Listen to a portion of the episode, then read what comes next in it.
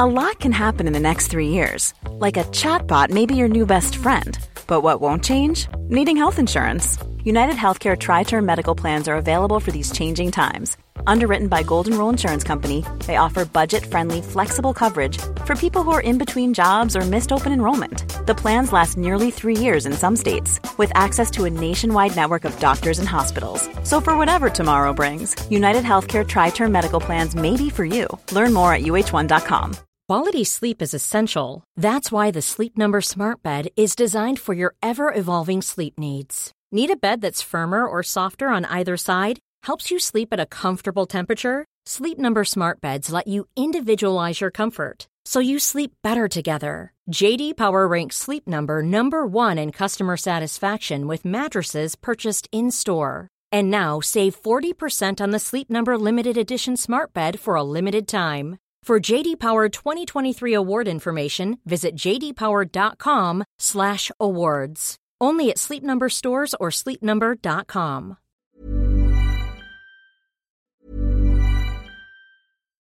Millions of people have lost weight with personalized plans from Noom, like Evan, who can't stand salads and still lost 50 pounds.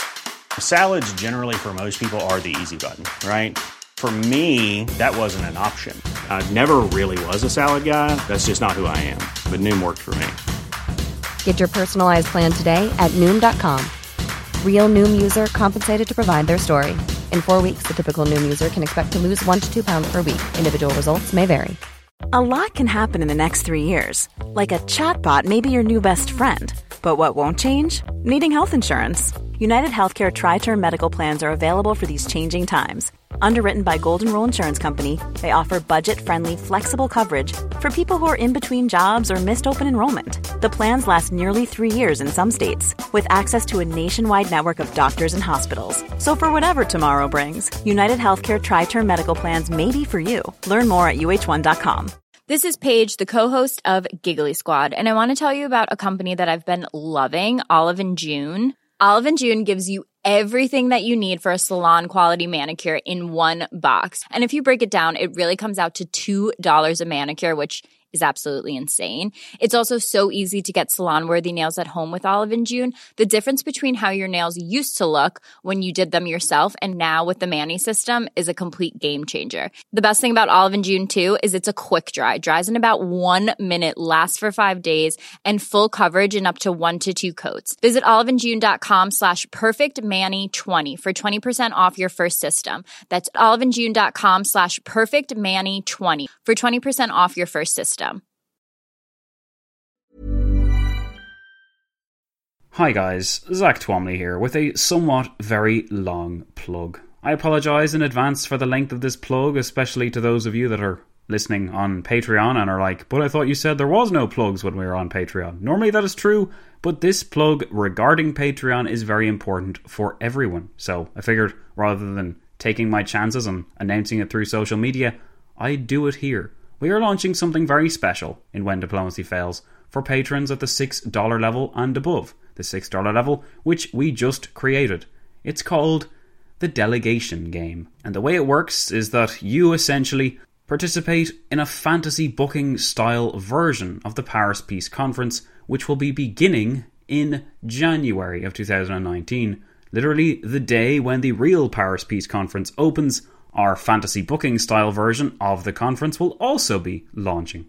I'm really excited about this, and if this sounds like something you might be vaguely interested in, or if you'd like to hear more details, listen on. If not, if you don't think that you want to participate in any fantasy booking stuff, you don't want to engage in a kind of role playing Dungeons and Dragons super nerdy history game, obviously. We're massive nerds here, in case you didn't know. If this doesn't sound like your cup of tea, if you're only here for the history, fast forward about 15 minutes and we will then be on our way. Everyone else, stay tuned and find out exactly what we're doing here at When Diplomacy Fails and how you can take part.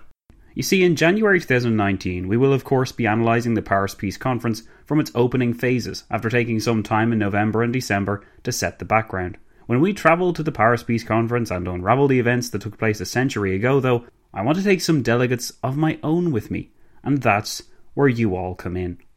This is how it works then. If you sign up at the $6 level now, I will add you to a bank of delegates that will feature in our own fantasy booking style version of the Paris Peace Conference. We will place you in the world of 1919 and try to imagine how you would have fared when dealing with the pressing issues of the day, and your fate will depend on several dynamic factors, including how much information you give me about the avatar you send me. What nationality are you? How do you feel about the League of Nations or mandates or Germany in general? I will judge your performance at the Paris Peace Conference based on the information you give me, the information I make up or assume myself if you decide to not give me any information at all and remain mysterious, and of course, I will also take into account the facts we know about the era this will be an ongoing story, and from the 18th of January 2019, where our coverage of the Paris Peace Conference begins, I will start to set all of this out. The provisional plan at the moment is that if I can get 20 people to agree to be delegates, then we will be able to move on from there. And every week we will have a dedicated episode examining this fantasy style booking of the Paris Peace Conference, with you guys taking part. I am keeping it flexible. We might change the formula as we go if we get a load of random delegates running around, but for now, I'm very excited to see how this plays out. So remember, the more information you give me when you're pledging, the more fleshed out I can make your avatar, and the more complete I can make my judgments of your performance. Your avatars, I keep using that word just because it's a handy way to describe what's going to be happening, they'll be interacting with some of the great figures of the day. Perhaps if you cooperate with your peers and join together in some sneaky diplomatic dealings amongst yourselves, you may even succeed where others have failed. And in this fantasy booking of the Paris Peace Conference, you may even solve the quintessential problem of the Treaty of Versailles. Or maybe you won't, and instead you'll agitate and lobby alongside your peers to continue the war, to march into Berlin, to establish a communist government, the possibilities are endless, but they will be examined in the six month period which we have to trace the development of the Paris Peace Conference. In other words, provided everything goes according to plan, this fantasy version of the Paris Peace Conference, involving all of your avatars, will end on the 28th of June 2019, that is, the date when the real Treaty of Versailles was signed. As we progress and develop our own story and add in new delegates with their own unique stories and personalities, our narrative will broaden to significant proportions. We will probably have to set certain rules in place regarding how much support for a venture is needed before it passes. I envision that once this gets big enough, we could organise a weekly chat either on Patreon or the Facebook group, whichever suits, where we will there make the decisions on the dispositions of our avatars and will add it to the machine, the machine being my restless brain, and watch the whole thing develop. Maybe you decide that the virtual delegate that you send to Versailles should try and set Germany to rights, to seize Trieste in Italy's name, or to make Albania great again. If the numbers are there for these dreams, then we could see some pretty brilliant things taking place. There is huge potential here, and as I said, I don't want to limit us or put us in a box because I can't predict how this will take off, but I do believe that it will, and I also believe there's an opportunity here to promote and to sustain real engagement with this era on a scale which a regular podcast cannot do. Think of it as a kind of Dungeons and Dragons, but for the Paris Peace Conference, or maybe a fantasy football for the Paris Peace Conference, or whatever you want to call it. Either way, after developing this concept and seeing that no one else has done this before, I'm really excited to get started. What better way to increase engagement with the show than to literally put you guys in it? While we examine the real Paris Peace Conference, of course, in real time, we will also be devoting significant time to our imagined Paris Peace Conference, and it's up to you which one fares better. I should make you aware of some things first, though. The first thing that you should know is that during November and December, I'll be promoting the tar out of this concept. First of all, because I believe in it, but also because these are the best months to sign up before the Paris Peace Conference opens and we're left to imagine what happens next. However, any patrons who do join at the $6 level after the 18th of January will, of course, be added in, though the order in which you join will affect how you get on in this virtual fantasy Paris Peace Conference world. I cannot guarantee that your peers will be happy to see you sail into the Paris Peace Conference and attempt to take over. The sooner you become a delegate and make your way to Paris, the more influence you're likely to have, and the stronger a position you're likely to be in once the Paris Peace Conference opens. So, what should you do next? Well, the first thing you should do is begin to imagine what kind of character you'd like to place into this fantasy realm of the alternative Paris Peace Conference which we're going to create together. Do you want this avatar of yours to carry your name, or do you want to invent some imagined pompous lord or lady and send them there instead? Do they hate Frenchmen? Do they find Australians particularly annoying? Or do they feel very strongly about the Japanese? Maybe you decide you want to roleplay as a Japanese avatar. As long as you let me know the details, I will work as hard as I can to do your creation justice. The finished result should be akin to something like an audio Dungeons and Dragons, but even then the finished product will be constantly changing right up to the 28th of June 2019. This is, for lack of a better term, the delegation game, it's a game in which you pay to take part, but as far as historical games go, I think there is a precedent for the kind of opportunities for fun and exploration here. As we said, you must be pledging at the $6 level or above to take part in this. Anyone who pledges at the $6 level from now on, I'll assume that you want to be part of this game, and I will take the name you provide me, whether it's your Patreon name or a different name that you supply to pad out your avatar. I'm just really excited about this, guys. And of course, those that are already pledging above $6, they only have to let me know if they want to take part and what details you'd like me to know about the character that you want to send as your delegate to this virtual Paris Peace Conference. I will be keeping track of all of your avatars, whatever citizenship you decide to have, your character's dislikes, likes, aims, ambitions, or I'll be making it up according to the information I have at hand if you choose to be mysterious, which is your right. Hopefully, I have made the concept clear enough now, but if I haven't, make sure you check out the section of the website which I have recently added that explains all of this. If you're pledging more than $6 a month and you don't let me know about your desire to take part in this game, then I won't actually know that you want to take part. So please get in touch through the usual channels and just fill me in on the vision you have for your avatar. I should add as well, if you cancel your $6 pledge or otherwise midway through this game, I cannot guarantee that your avatar will not meet some sticky end in the back streets of Paris, because that's just how it goes. Perhaps you'll be murdered by an anarchist or strung up for failing to get Italy what it deserves. Perhaps you are an assassin and you want to try and change the world for yourself.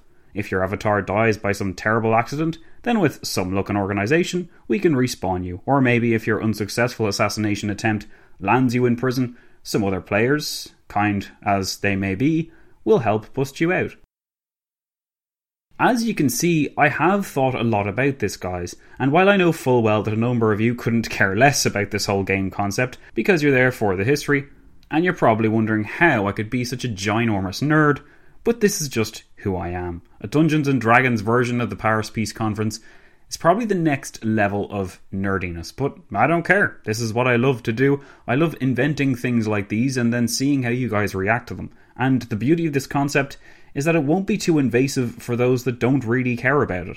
Either we'll be going at the end of an episode with this story that we have if we don't have that many delegates, or if we reach the required 20 delegates, then we'll be doing a weekly episode called The Delegation Game, where we detail the events that have happened and we react to news or events or decisions that have been made in the week before. I will also, of course, be judging to see what happens based on what I know about the circumstances of the Paris Peace Conference, the dispositions of the characters that you describe for me, and any other details that might come up. This thing is supposed to be fluid. It's supposed to be like an ever changing game that all you guys can participate in. If you have ambitions, if you have things that you want to try and achieve, and you imagine that you could have tried your hand at the Paris Peace Conference, this is, of course, not the same as being there, but it is somewhat, at least, close to being there. And whatever way it ends up being, it does help us get closer to the events of the Paris Peace Conference, and it helps us to engage more with the events of that pivotal conference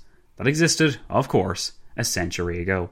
I'm sure that among my listener base are other proud history nerds, and I look forward to meeting you and bonding with you as we develop this exciting, dynamic alternative world where the listener becomes the star of the show.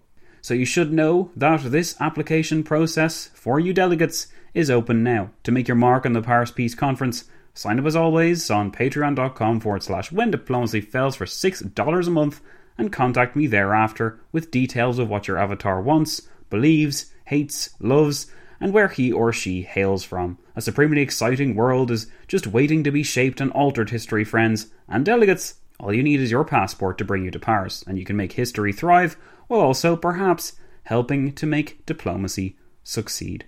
Again, a reminder that a new section of the website explaining this concept can be found by clicking the link in the description. And as well, I should add, for a final note, Of course, those pledging, those new patrons that come in and pledge at the $6 level, you'll be getting all the stuff that the $5 history friends get too. In other words, the Suez Crisis, the Age of Bismarck, etc. So, yes, it's like the best of all worlds. For those of you that want to stay at $5 and don't want to partake in any of this, just stay right where you are. For those of you that are at $5 and or below maybe 2 or 3, etc., and you want to partake in this, increase your pledge to $6 and we can be on our way. So, yes, I realise I've gone on and on about this, and apologies to patrons who were listening to this and didn't really want to hear anything about Patreon, but it's easier to kind of advertise the fact that this thing is being launched here rather than trying to do it over social media because the response is often not all that inspiring. So, yes, we are launching the delegation game. You can sign up now, or you can just stand back and see what happens. Either way, I can't wait to see how this goes, guys. I can't wait to let our imaginations run wild and to get even deeper into the weeds of this incredible era than we already have. Alrighty, I've wasted enough time. Enjoy the latest episode of the Versailles Anniversary Project.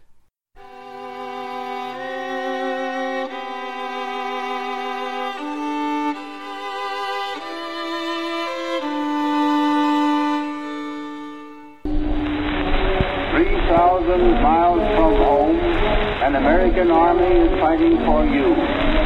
To the end that the high ideals for which America stands may endure upon the earth.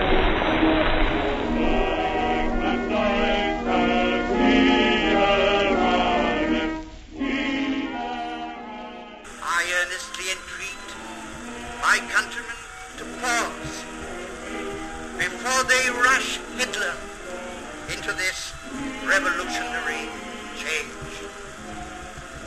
may well be irretrievable. I know that it is hard for Americans to realize the magnitude of the war in which we are involved. France and Italy, between them, have made waste paper the Treaty of Versailles and the whole field of international relationships is in perilous confusion. The affairs of the world can be set straight only by the firmest and most determined exhibition of the will to lead and make the right prevail. We're here because we're here, because we're here, because we're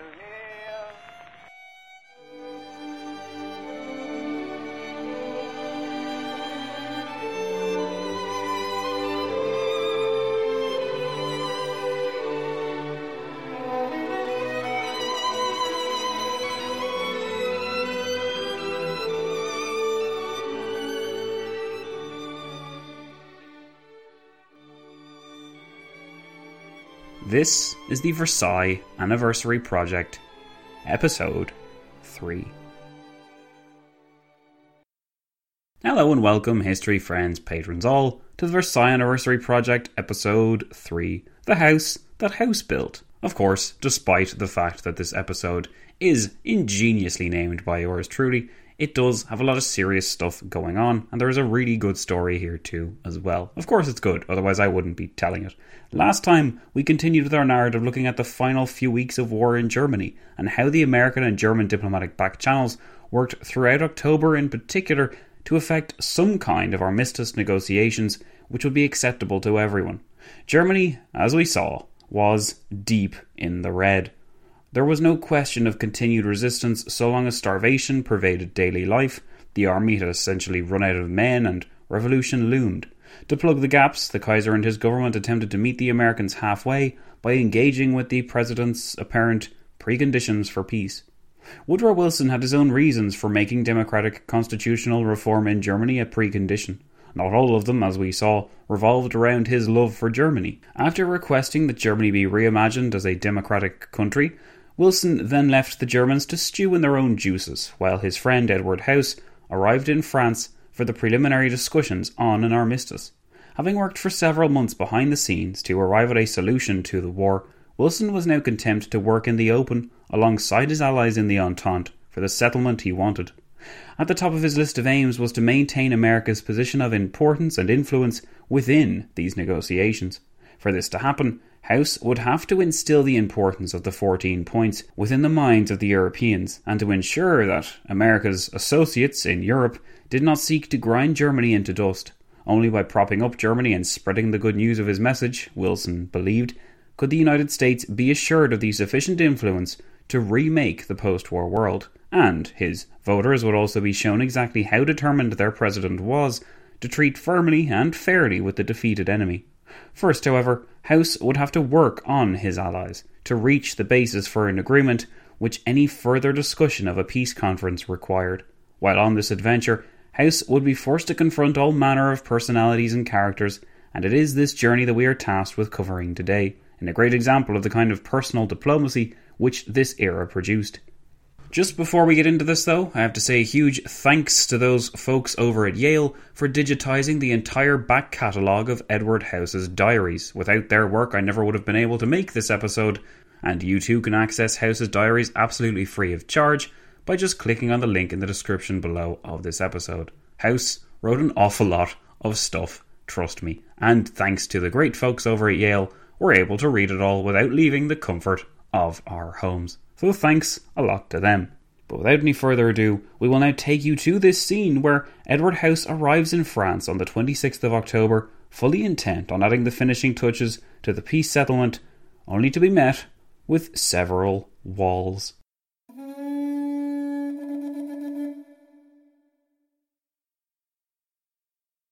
The weather was so thick before we landed at Brest that it was necessary to run up and down the coast for several hours not daring to attempt the dangerous harbour in such fog. It was a question in my mind whether we did not run more danger from submarines than from the rocks, because we know these pests lurk near this harbour. This was the unassuming first entry of Edward House's diary on the 26th of October 1918. House would remain in France for several months and would bear witness to Wilson's vision first coming to life and then withering and dying before his very eyes. On the 26th of October, though, House was a man on a mission. House knew that it would be his mission to take part in drafting the armistice terms and, if necessary, to urge moderation towards Germany.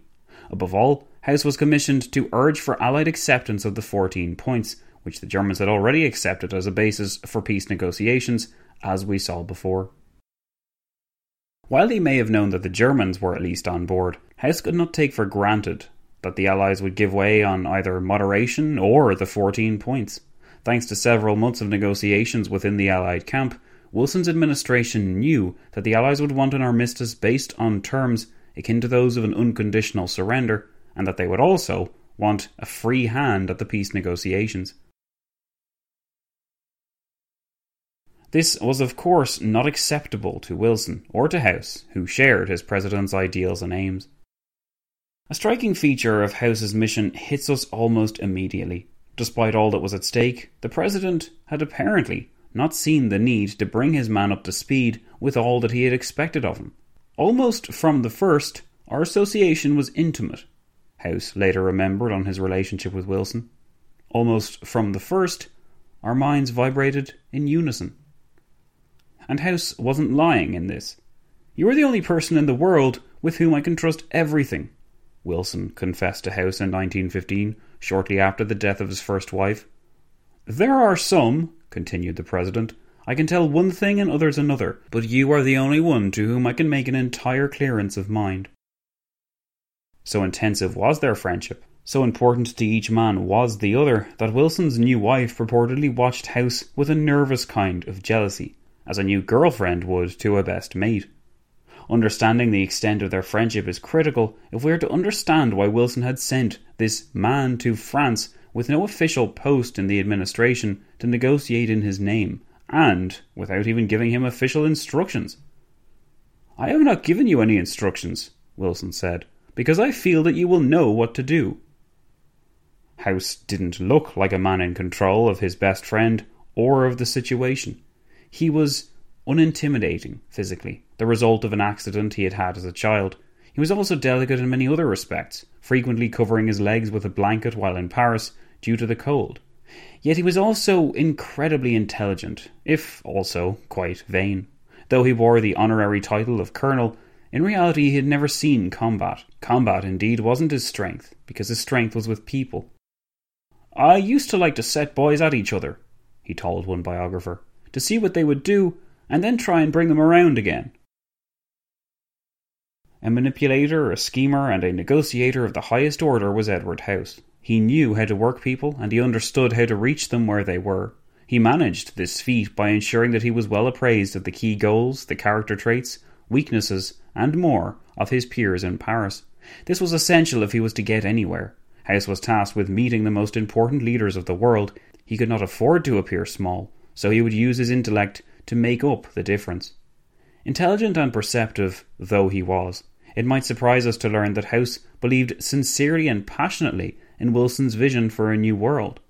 Perhaps because of this shared belief, Wilson could assume that House was familiar with the basic ideas of his peace plan both from a military and political point of view, and this forms another part of the reason why Wilson hadn't met with House for a last minute cramming session before his departure. Evidently, House believed his mission was too important to rely on his own assumptions about what the president wanted, though. He managed to discern the true measure of the president's thinking and on how his peace principles should be realised in the coming negotiations and thereafter by arranging an interview between Wilson and Sir William Wiseman, a representative of the British Secret Service in the United States who was a personal friend of House and who would accompany him to Paris. By setting up Wiseman and Wilson, House could be sure that Wilson would explain his goals and aims to his good friend, whom House could then mine for details. Indeed, Wiseman had been provided with a succinct summary of the President's aims and beliefs, which served effectively as House's Bible for the next few weeks. This exercise might appear unimportant and a bit odd in the grand scheme of things, and indeed it is in many ways, but it does say a great deal about House's character even at this early stage in our narrative that in order to maintain the illusion of having some telepathic connection between he and the president, that he was willing to work his contacts and friends to his advantage rather than just going to see the president in person and asking him what the story was. Wiseman would follow House to Paris, and Wiseman's own contacts and knowledge proved invaluable as well. I do not know how I have lived through the day, wrote House on the 26th of October, 1918. I saw newspaper people at 12 midday and distinguished Americans and foreigners from hour to hour. House then recorded important information on a meeting he had had with some very important individuals in the British service. Field Marshal Haig, Lord Milner, Secretary of State for War, Admiral Benson, and Robert Bacon, who was liaison officer between the British troops and ours, took lunch with me. It was a delightful and important meeting. I got Haig's mind upon the question of an armistice, and also Milner's. I find Milner moderate, and was surprised to find Haig equally so. He does not consider the German military situation warrants their complete surrender. I wish I could go into the details of our conversation, for in a way it was historic. I did a great deal of the talking. I destined to frame the case as the President and I wished it, and wanted to convince both Milner and Haig that we were right, in order that we might have the benefit of their support on Tuesday.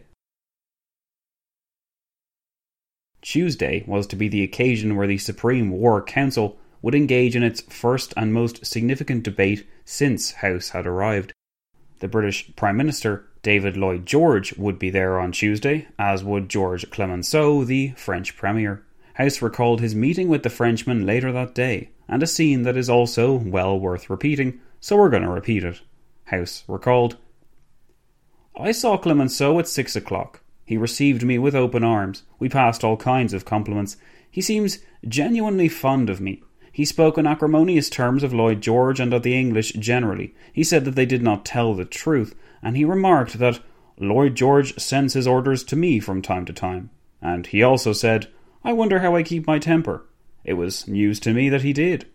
He gave in the gravest confidence Marshal Foch's terms for an armistice. No one had seen it excepting himself, not even the President of the French Republic. It was perhaps to be expected that Clemenceau had not shared this idea with the President, for one solid reason above all. Georges Clemenceau despised the French President, Raymond Poincaré, largely because the two men's egos and ambitions grated against each other. It was a case of this town isn't big enough for the two of us. Poincaré's charisma and depth of personality was matched by Clemenceau's tenacity, his passion of speech, and his burning love of France. Poincaré had enjoyed dominating Rene Viviani, the empty vessel of a premier who had helped lead France to war in 1914 and who had accompanied Poincaré to Russia just as Austria Hungary was writing its ultimatum to Serbia. The succession of premiers who followed Viviani read like a long list of repeat offenders in the office. Aristide Briand, for instance, was premier 11 times, 11 times between 1909 and 1929, an ominous reflection of the shaky coalition governments which the French Republic produced and which would eventually help engineer that republic's downfall in 1940.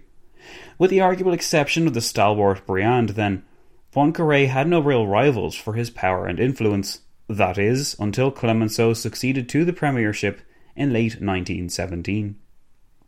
Clemenceau was determined to represent France as head of the government. He would also represent France at the upcoming peace conference. Poincaré had a presence at that seismic gathering, but he was utterly dominated by Clemenceau, a fact which we will be reminded of well into the future of this series. In any case, back to House. House's gatherings with the British and French on the 26th of October demonstrated what Woodrow Wilson was up against in his quest to establish the peace terms he desired, and also what Germany was up against if its leaders hoped to emerge intact from the peace.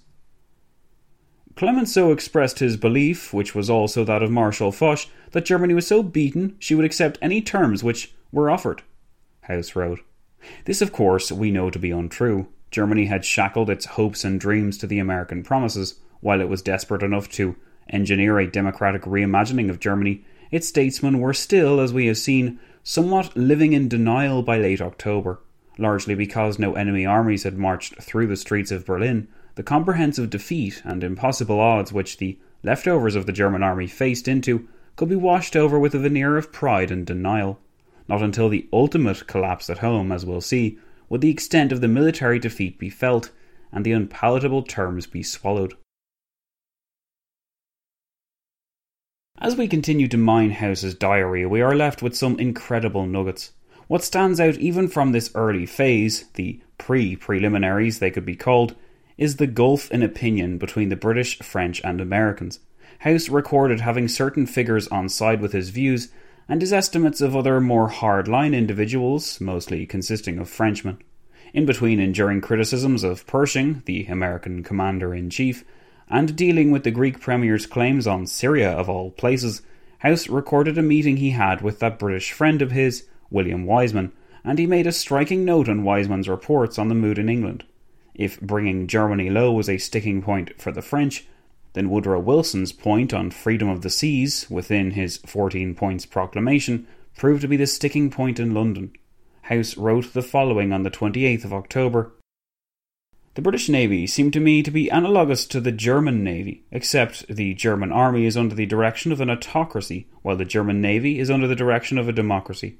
I do not believe the United States and other countries would willingly submit to Great Britain's complete domination of the seas any more than to Germany's domination of the land, and the sooner the English recognised this fact, the better it would be for them. I told them furthermore that our people, if challenged, would build a navy and maintain an army greater than theirs. We had more money, we had more men, and our natural resources were greater. I believed such a program would be popular in America, and should England give the incentive, the American people would demand the rest.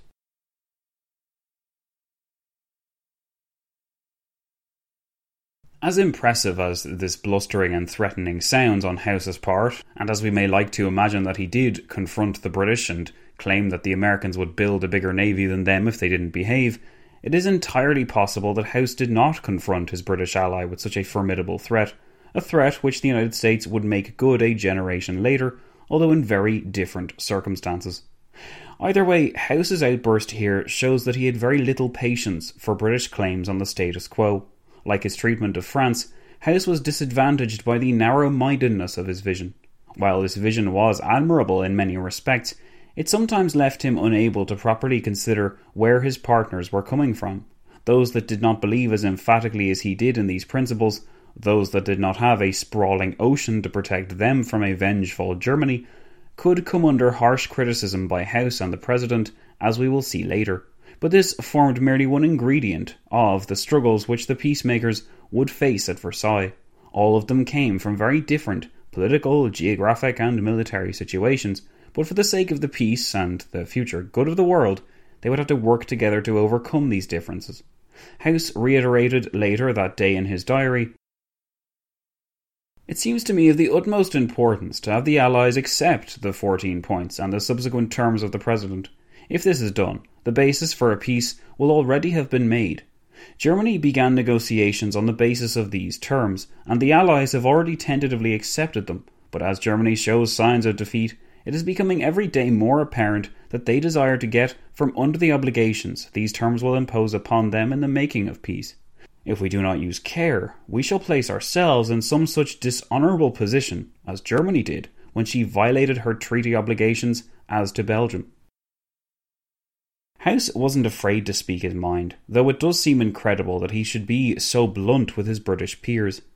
Speaking to them later that evening on the 28th of October, House recorded that he said, I hoped the British Prime Minister would share my views as to Russia. If a great military figure should arise in Russia, she might become a menace to the world. I would like to see this great empire fall into several states. The war, I said, would leave but two great powers in the world Great Britain and the United States. Great Britain, I thought, was not to be feared for the reason that in time she would be reduced to the British Islands. Her colonies, I thought, would be bound to her by ties so light that they would scarcely be ties at all, just as soon as they found safety in the world's reorganisation. Evidently, House was already planning for the post war settlement, and he correctly envisioned that Britain and the United States would draw great benefits from their victories. Interestingly, House also talked about the reduction of Britain's empire, an eventuality which absolutely did not occur in the interwar years, and he also claimed that Britain would be reduced merely to its home islands, a note which also indicated that House expected Ireland to remain an integral part of the British Empire, or perhaps it simply demonstrated House's lack of knowledge or attention towards the Irish situation, which was due to boil over in a few months into a full blown war of independence against the British Crown. House, at any rate, had more than enough on his plate. The 14 points are considered vague, and I am constantly asked to interpret them, House complained. Unless we all agree as to what they mean, I'm afraid our wires may become crossed. This was, in House's defence, a fair point. He had his people in Paris work up a summary of the points to be sent to Wilson for approval. Armed with this more succinct, to the point version of Wilson's manifesto, House hoped that thereafter he would be better equipped for what was to come. Later, on the 29th of October, House met with Georges Clemenceau and David Lloyd George. The meeting was a stormy one, with House, once again according to his own record, making use of a great deal of bluster and threat to work through Anglo French opposition to the 14 points plan. Lloyd George's opposition to the freedom of the seas issue had dipped, but Clemenceau found much to disagree on, as had the Italian foreign minister who was reportedly en route. House reports that he said, It would inevitably lead to the President going before Congress to ask whether the United States wished to continue the war in order to accomplish the aims of Great Britain, France, and Italy. This seems to have done the trick. The Entente supported House's initial statement, and they moved on to more pressing matters, namely the question of whether it was just for France to seize German territory in a post war settlement, even temporarily. House described the meeting in his diary, saying, Lloyd George said he did not approve of occupying the left bank of the Rhine. He thought the terms already too severe on Germany. Clemenceau earnestly insisted upon this occupation and promised upon his word of honour that France would withdraw just as soon as Germany complied with peace conditions. He declared it would be impossible for him to go before the Chamber of Deputies or before the army with anything less than some sort of occupation of German soil.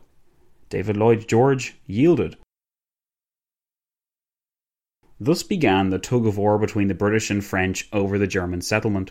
For the sake of French security, Clemenceau was adamant to the end that the left bank of the Rhine, with its important crossings and industrial weight, be occupied. The length of this occupation changed constantly, and at one point the idea of an independent Rhineland state was proposed later on in Versailles as a nod to the varied nature of German history and culture, which had always, before 1871 at least, seen the Rhineland associate itself more with the French culture and outlook rather than the Prussian culture and outlook. The Rhine issue set aside, for the moment, the leaders turned next to another sticky situation, that of the Ottoman Empire, which would surrender the next day on the 30th of October. House wrote, we decided at this afternoon's conference we would take up the question of the armistice with Austria, and afterward the question of the armistice with Turkey. With Turkey, however, I have nothing to do, since we never declared war on her. Lloyd George explained to Clemenceau that the Turks were willing for the English and French to occupy their territory, but they were not willing for the Italians or Greeks to do so.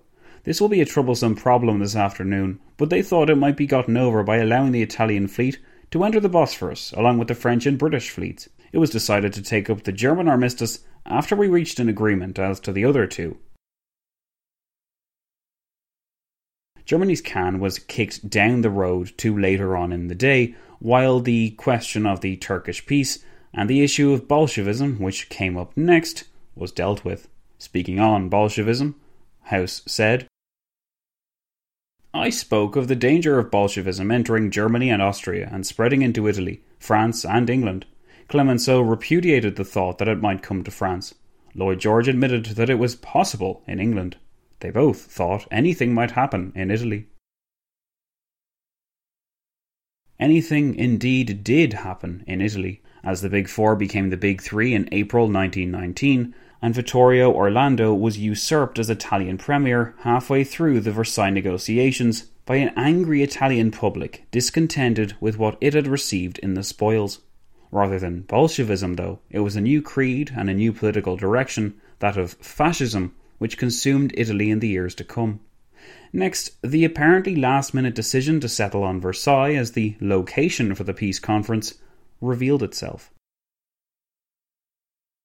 I asked Clemenceau what place he had in mind for the peace conference. He said, Versailles. Lloyd George replied that he and I had agreed upon Geneva.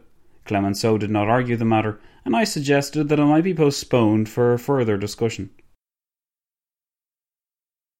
Indeed, Clemenceau would drop it for now, but in spite of Lloyd George and House's favour towards Geneva and Woodrow Wilson's favour towards Lausanne, the French premier would have his way in the end.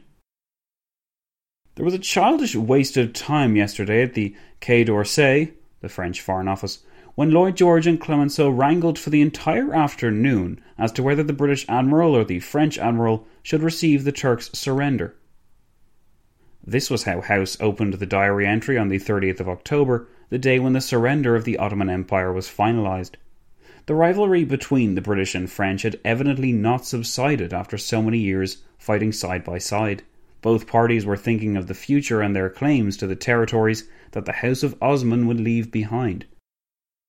Whomever received the surrender from the Turks would surely be legitimized in their quest to take up where the Turks had left off. This, at least, seemed to be the logic behind the squabble. In House's estimation, though, Clemenceau was the better equipped of the two premiers.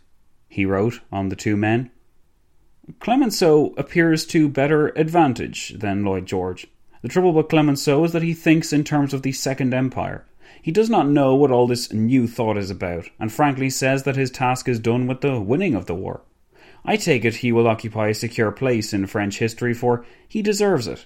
There is but one master in France today, and that is Georges Clemenceau. His rule is almost absolute, temporary though it may be. In the event, Clemenceau's tenure as premier lasted until 1920, but by then, the mustachioed Frenchman would be not quite done with French politics. He would try and run for president unsuccessfully in the years that followed, before dying in 1929. He did not live to see his proud work go up in flames, but he certainly knew that dangers were afoot and that challenges were going to face France in the future.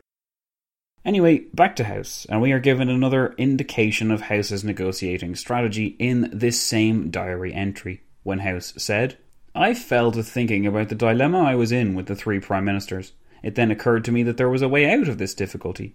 I would tell them that if they did not accept the President's 14 points and other terms enunciated since January 8, 1918, I would advise the President to go before Congress and lay the facts before it, giving the terms which England, France, and Italy insisted upon, and ask the advice of Congress whether the United States should make peace with Germany now that she has accepted the American terms or whether we should go on fighting until Germany had accepted the terms of France, England, and Italy, whatever they may be.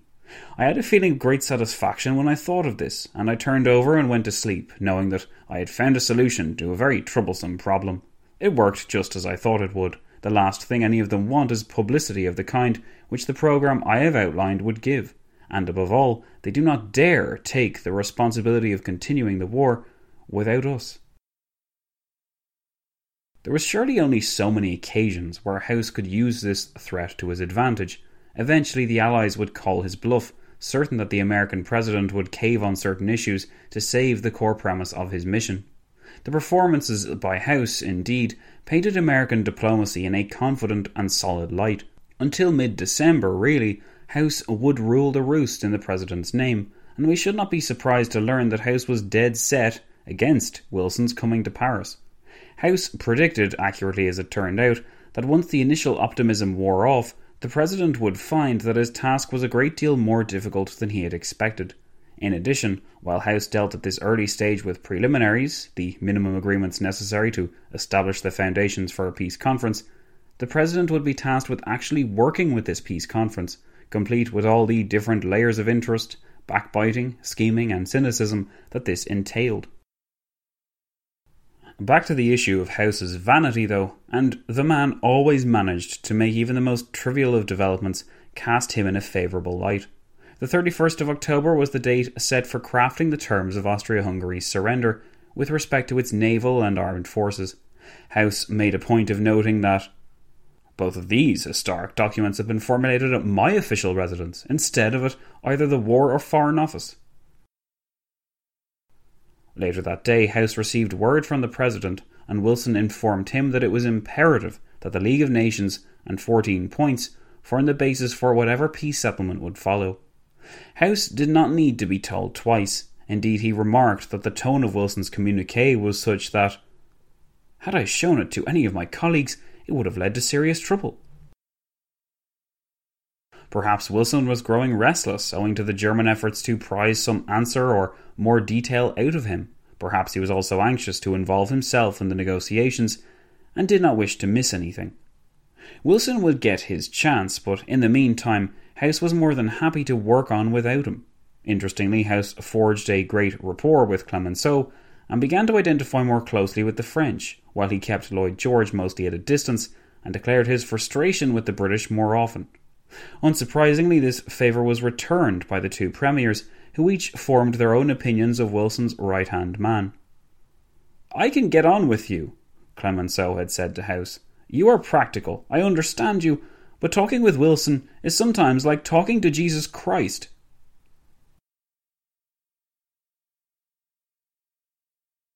Clemenceau was not comfortable with all of what Wilson's vision entailed, and he did not like the spectacle of the American president sailing into Europe, the messianic figure here to save Europeans from themselves. All that they needed saving from, in Clemenceau's mind, was Germany, and also the Bolsheviks as a secondary matter. Lloyd George was much less kind to House in private, though in public the wily Welshman was of course all smiles. On the one hand, Lloyd George declared that House saw more clearly than most men, or even women, to the bottom of the shallow waters which are to be found here and there in the greatest oceans of men. Yet, on the other hand, House was to Lloyd George essentially a salesman and not a producer, adding, It is perhaps to his credit that he was not nearly as cunning as he thought he was. To House, Lloyd George was a mischief maker who changes his mind like a weathercock. He has no profound knowledge of any of the questions with which he is dealing. This acidic assessment on House's part, as we'll see, was not entirely unfounded when it came to Lloyd George's knowledge base. It also didn't help that Lloyd George was a pain in House's backside at this early stage of the negotiations, beating that dead horse of the freedom of the seas and insisting that Britain must be allowed to retain its naval supremacy. As House confided to his diary, William Wiseman, that friend in British intelligence who had clued him in in the past, was the one to get it in the neck for his Prime Minister's stubbornness. House recalled. I sent for Sir William Wiseman immediately upon my return from Versailles and told him that unless Lloyd George would make some reasonable concessions in his attitude upon freedom of the seas, that all hope of Anglo Saxon unity would be at an end, that the United States went to war with England in 1812 on the question of her rights at sea, and that she had gone to war with Germany in 1917 upon the same question. I did not believe that even if the President wished to do so, he could avoid this issue. And if Lloyd George expressed the British viewpoint as he indicates, there would be greater feeling against Great Britain at the end of the war than there had been since our Civil War. I again repeated, with as much emphasis as I could, that our people would not consent to allow the British government or any other government determine upon what terms our ships should sail the seas, either in times of peace or in times of war.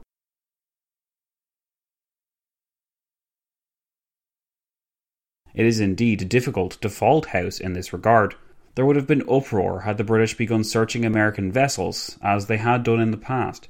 Yet those days were clearly long gone, and Lloyd George did not dream it was possible to return to them. Instead, what the British Prime Minister wished to see was Britain's supremacy on the seas respected, which in effect meant her freedom of action to use her navy as an instrument of war where necessary, and to maintain her dominance over key waterways, which also belonged to her empire. Lloyd George was also anxious to impress upon House the importance of the empire to British security, and Clemenceau in time would do the same regarding the French Empire. How else were these comparatively small European nations meant to stand up to manpower powerhouses like Russia or Germany if they could not call upon their colonies and dominions to help them. Whether House was morally right or wrong to argue for dismantling of the colonies and an end to British naval domination isn't the issue. He should have been more understanding and sympathetic towards genuine British security concerns. It was all right for the Americans, Lloyd George would say. If Germany or Russian Bolshevism struck, House could scurry across the Atlantic and leave Europeans to their own devices. Lloyd George now appreciated a key fact which was hammered home even more painfully in the aftermath of the Second World War that being that it was no longer possible for Britain to cut herself off from Europe as she once had. Europe, for better or worse, was dragging Britain along with her. On the 2nd of November, House was back in action complaining about Lloyd George's stonewalling on the question of freedom of the seas. This time House was joined by Lord Northcliffe, the British media baron and owner of such publications as The Times, The Daily Mail, and The Daily Mirror. Northcliffe will return to our narrative later, featuring as the disgruntled Brit who wasn't invited to join the other British plenipotentiaries at Versailles. Owing to his work during the war in directing both anti German propaganda and criticism of the government when it suited him, Northcliffe assumed that he would be selected to join with the panel of Brits during the Paris Peace Conference. His disappointment in Lloyd George for failing to invite him was felt especially deeply since Northcliffe's papers had campaigned first for the creation of a Minister of Munitions, which Lloyd George had filled, and then for Lloyd George's appointment as Prime Minister in late 1916. Lloyd George, in other words, owed a debt to Lord Northcliffe, at least according to Lord Northcliffe. The Prime Minister evidently did not agree. Notwithstanding the snub, though, Northcliffe was happy to help House with whatever he needed. As House recorded, Northcliffe offered the use of his publications in any way desired. At this interview, I merely gave him a glimpse of my difficulties with the Prime Minister. He assured me that Great Britain desired nothing out of the war, and he wished to know if British officials had made this clear. I evaded the question for the moment. I do not wish to get him into a violent controversy with Lloyd George just now, because it will be apparent to Lloyd George how it has come about. House's entry raises another theme which will be touched on in the future the notion that all individuals are being watched by one another at all times. Security and secrecy would be taken to a new level once the Paris Peace Conference really kicked off in January 1919, but at this early stage, House was wise not to involve Lord Northcliffe too extensively in his problems, since it would inevitably get back to the British Prime Minister, and Lloyd George was already, in House's mind at least, difficult enough to deal with. Throughout the 2nd of November, though, House struggled with the British opposition to the freedom of the seas idea because, in House's mind, the Prime Minister assumes that all seas belong to Great Britain. The reality was more complex than that, but the two finally sat down and hammered out their differences in the early afternoon of the 3rd of November. Lloyd George, according to House, showed visible signs of excitement and nervousness. I've never seen him exhibit quite as much agitation as before. And House continued, Our debate was not heated and not unpleasant, but both he and I have both been keyed up to a high pitch ever since this subject has been under discussion. We were at it all day in one way or another, and when we sat at the table, I think we both felt that a crisis had come. In the end, for a variety of reasons, Lloyd George would give way, but with some caveats. As the behaviour of so many other statesmen over the course of the Paris Peace Conference demonstrated, winning something to bring home and display to the electorate was critically important. Lloyd George, facing into an election which would certainly be called at the end of the war, knew that it was vital that the British Prime Minister was seen to wrest concessions and recognition from his opposites regarding Britain's rights. House claimed victory at Lloyd George's backing down, having repeatedly expressed his disdain and indignation throughout his diary at Britain's insistence on possessing the seas. Lloyd George, for his part, had not given up, and he would in fact win the war in the end. He would be back at a more opportune time to reiterate British rights, and then House's power of persuasion would not be sufficient to win the day. Knowing when to hold him and when to fold him, Lloyd George seems to have wanted to get on with things, and he relinquished the British objections to the freedom of the seas point, in the process removing the final stumbling block towards the acceptance of the Supreme War Council of the 14 points as the basis for negotiations. House, typically enough, did not simply boast for a few sentences and leave it at that. He instead sprinkled his prose with surprise at how well he had done, while, of course, taking good care to record absolutely every single compliment which was given to him for making Lloyd George see the light. Yesterday, noted House, the President in one of his telegrams said, I am proud of the way you are handling the situation. I appreciate this, for he is not given too much praise. To this was added, William Wiseman and many other friends have been trying to make me believe that I have won one of the greatest diplomatic triumphs in history. Mercifully, though, House's diary did not exist solely to stroke his own ego. He noted a significant development which was learned of late in the day of the 3rd of November. He said, As the sitting was breaking up, word came that Austria had accepted the terms of the armistice laid down for her. There was great excitement and clasping of hands and embraces. I said to Premier Orlando, Brave Italy, which brought him near tears. This adds to the historic interest of the room in which so many of these important sittings have been held. As if sensing that the end of this particular phase of the negotiations was near, on the 4th of November, House summarised all that had been done so far and how he had got there. He said, The facts are, I came to Europe for the purpose of getting the Entente to subscribe to the President's peace terms. I left a hostile and influential group in the United States, frankly saying that they did not approve the President's terms and that they were trying to incite not only the people of America, but the Allies to repudiate them. On this side, I find the Entente governments as distinctly hostile to the 14 points as our opponents at home. The plain people generally, both in America and Europe, are, I think, with the President. Surely they would be if they understood the vital issues involved. Unfortunately, it is not with the people we have to deal. The diplomatic battle of the last few days has resulted in complete victory, though. Our armistice to Germany carries with it the approval of the President's January 8th address, and his subsequent addresses with slight modifications, which were transmitted along with the terms of the armistice. I have had to persuade, I have had to threaten, but the result is worth all my endeavours. I am glad the exceptions were made, for it emphasises the acceptances of the fourteen points. If they had not dissented in any way, but had let the armistice be made without protest, they would have been in a better position at the peace conference to object to them. Indeed, the 4th of November was the date that the Supreme War Council finalised the preliminary terms for a peace with Germany, which all found acceptable. After detailing once again how he overcame the resistance of Lloyd George, House wrote on that the meeting of the Supreme War Council at my headquarters this morning was pregnant with results. We finally determined upon our terms to Germany, both naval and military. We also determined upon our military procedure in Austria when attacking Germany on her southern flank in the event that she does not accept our terms.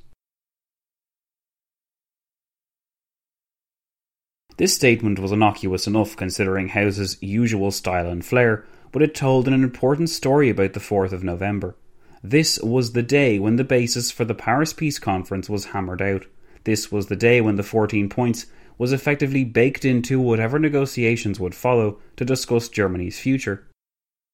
Now that all present at the Supreme War Council had agreed to this in principle and signed on the dotted line, it would be impossible to toss aside the contents of the 14 points or to ignore the potential of the League of Nations.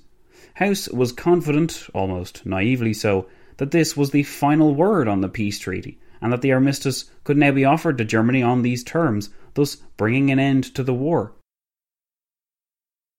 In House's defence, it was above his imagination and the imagination of those that had joined him at Paris to suppose that it would not be until midsummer the following year that all the related details would be fully developed. In addition, it would have been the bitterest of blows to have revealed to House that, after all his hard work here in Versailles and in the months to come, those hostile and influential groups back home in the United States would so undercut his and Woodrow Wilson's position as to leave it untenable and nakedly vulnerable in the eyes of all. Once this occurred, Wilson's vision would be subject to the whims, ideals, and concerns of the Europeans, and these Europeans, as House had certainly learned, were by no means prepared to pull their punches when it came time to create a new world order and tally up the spoils. Notwithstanding his flaws and the peculiarities of his character, House had done good work in the week since he landed in France, at least according to Edward House himself. We will see in the next episode exactly how well or not so well he did, and whether or not it makes sense sometimes to follow exactly to the letter what one man says in his diary about his own exploits. You may or may not be surprised to learn House had a tendency to make himself sound very good and to effectively ignore the parts or not write down the parts that made him sound bad.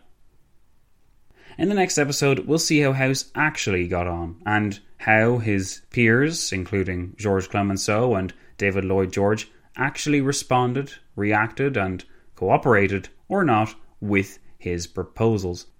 Typically, as was the case with so many stories to do with the Paris Peace Conference at any stage of its development, what you saw on the surface was not always what you got when you looked a little deeper.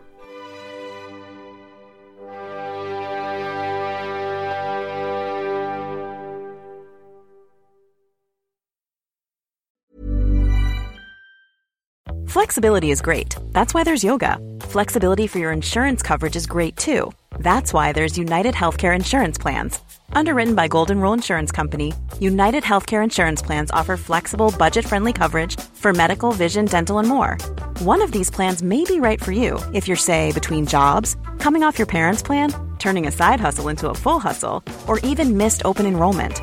Want more flexibility? Find out more about United Healthcare Insurance Plans at uh1.com.